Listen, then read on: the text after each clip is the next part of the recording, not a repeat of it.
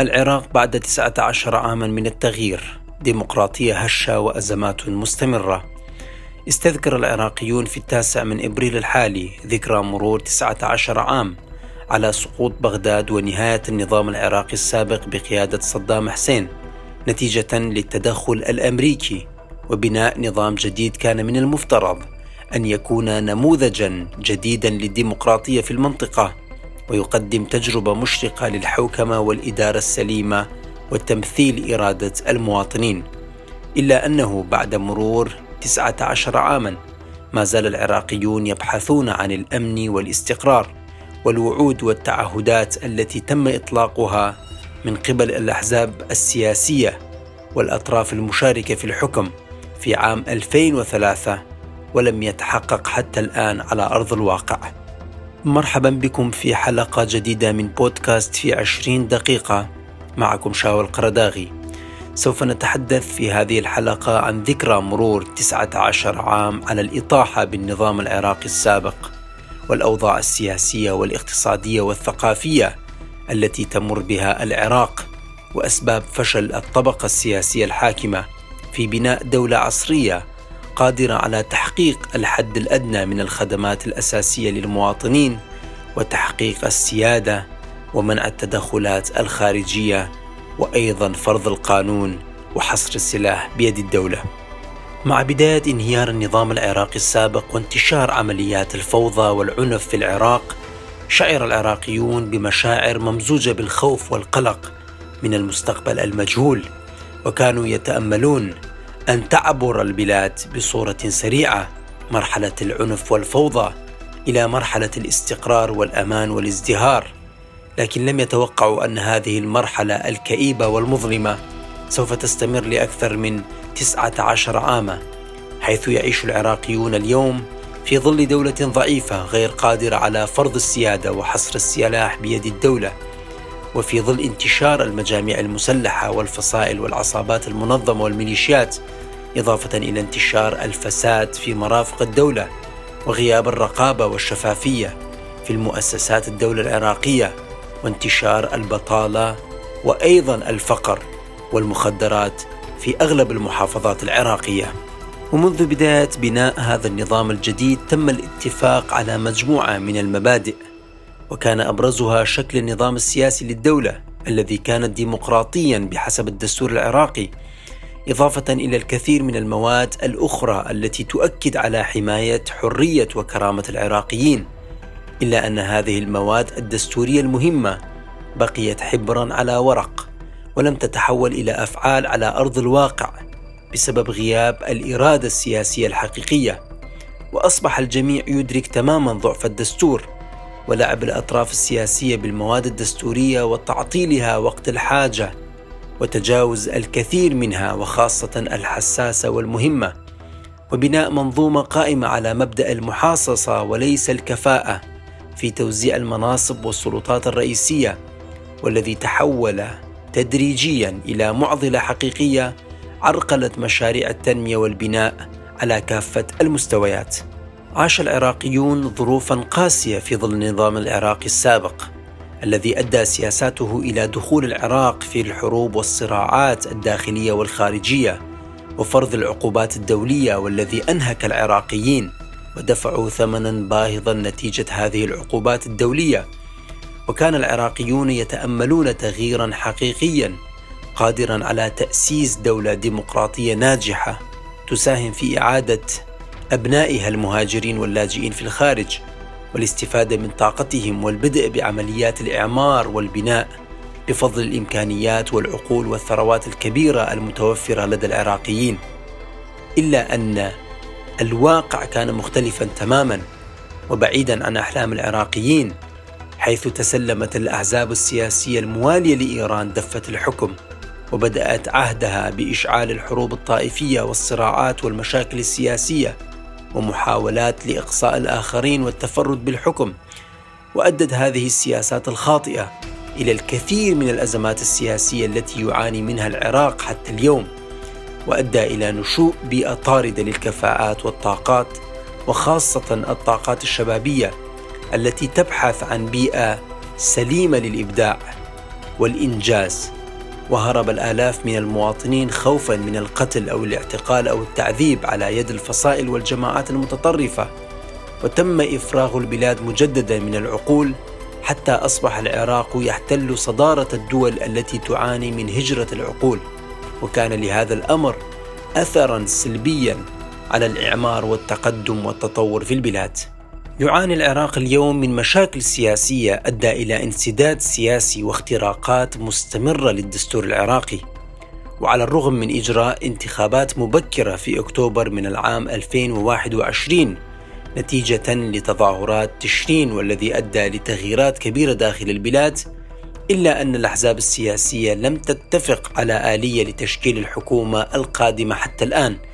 مما أدى إلى تعطيل مصالح المواطنين بصورة كبيرة وتضررهم من حالة الانسداد السياسي الموجود في ظل غياب المعالجات الفعلية والقانونية القادرة على إخراج البلاد من الأزمة التي يعيشها حاليا.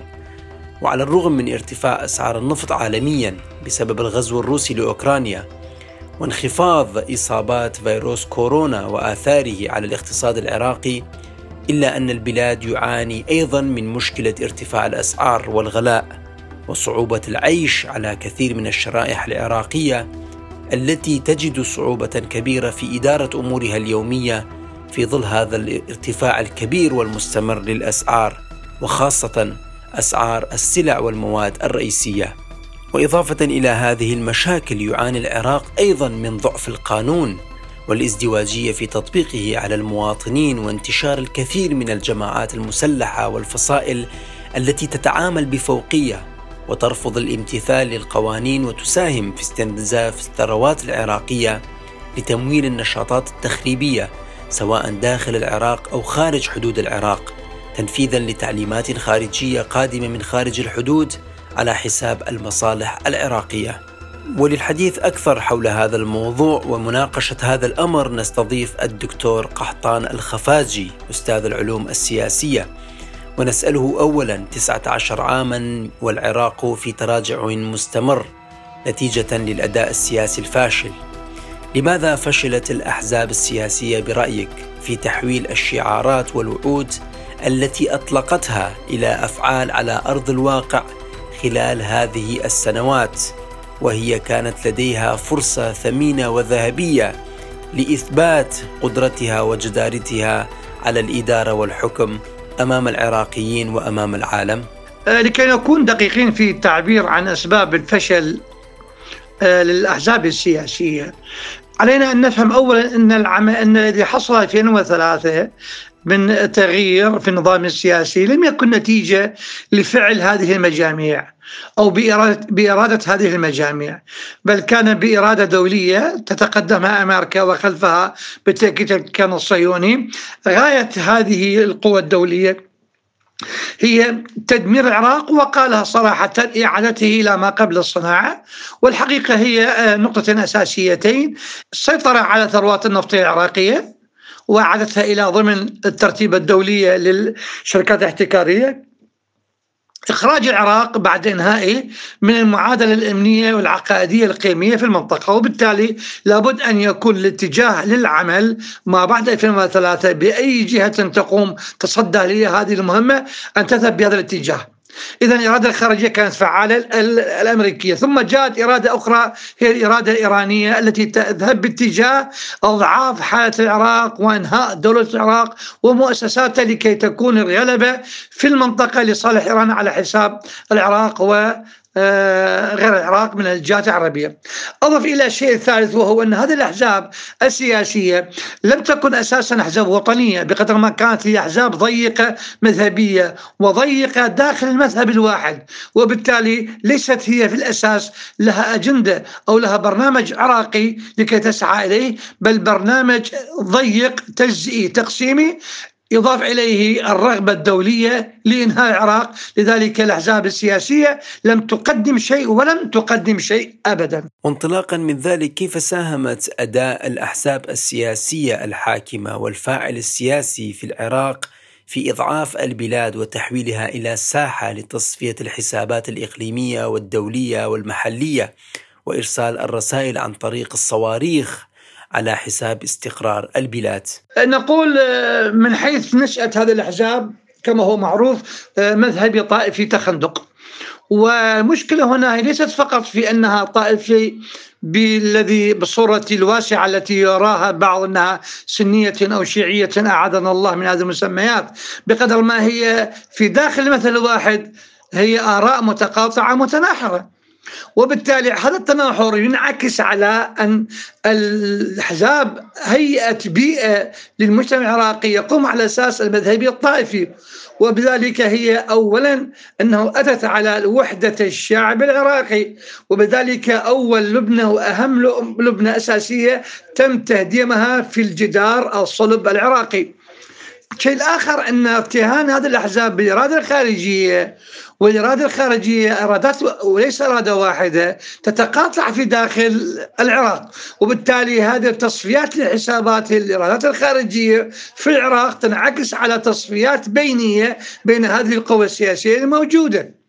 الشيء الآخر التشريعات المهلهلة التي بنيت عليها مؤسسات الدولة بعد أن هدمت وأعيد بنائها بشكل غير مهني ولا وطني وغاب عليها القانون والرقابة والمتابعة وحتى ما يسمى بالحسابات الختامية للميزانيات جعل الأمور مفتوحة على مصراعيها للنهبي وللسلبي دون راقب قانوني. إذا التدخلات الخارجية والتصفيات في الداخل والبناء العقائدي المذهبي المتناحر داخل البلد إضف على ذلك غياب المؤسسات الأصولية القانونية الرقابية المالية جعل التنافس مفتوح على أشده دون وجود رقابة وزادت من العمليات وأساء العراق إساءة كبيرة جراء هذه المجاميع السياسية. وأخيرا هناك الكثير من الأصوات السياسية والميليشياوية داخل العراق تحلم وتدعو بتكرار نموذج ولايه الفقيه الإيرانية في الحكم داخل العراق أيضا.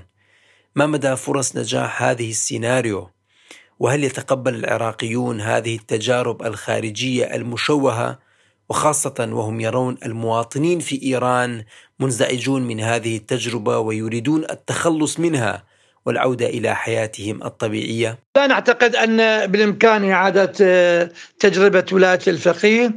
هذا إذا ما لا تشير أن ولاية الفقيه أساسا انحسرت في داخل إيران إلى حد معين وإن كان الآن موجودة هي بالقوة أكثر ما هي بالقناعة.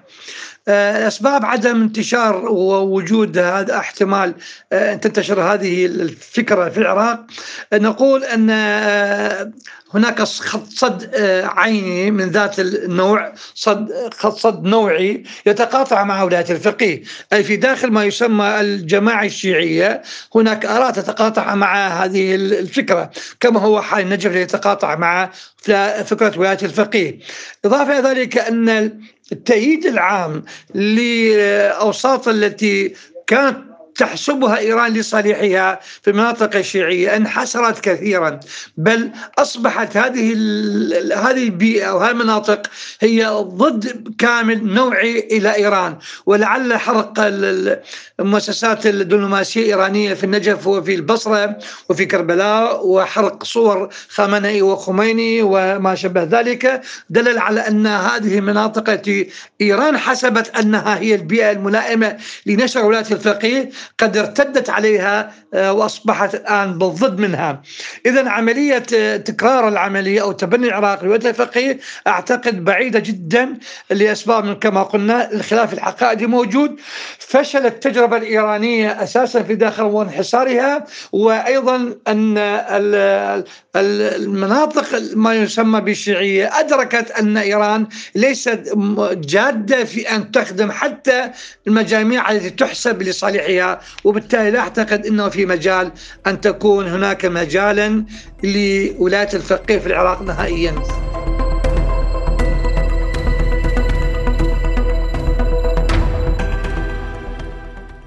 يبدو واضحا أن الأحزاب الدينية في العراق قد استنفدت كل الفرص منذ 2003 وحتى الآن لتقديم النموذج الذي وعدوا به للعراقيين واليوم أصبحوا مفلسين تماما ولا يمتلكون إلا الشعارات وتخويف المواطنين بعداوات وأوهام خارجية لا أصل لها مع إرث كامل من الفشل والأخطاء السياسية التي أدت إلى إضاعة فرصة بناء الدولة على العراقيين والتسبب بالكثير من الفواجع والكوارث مثل الحرب الطائفية وظهور تنظيم داعش الإرهابي.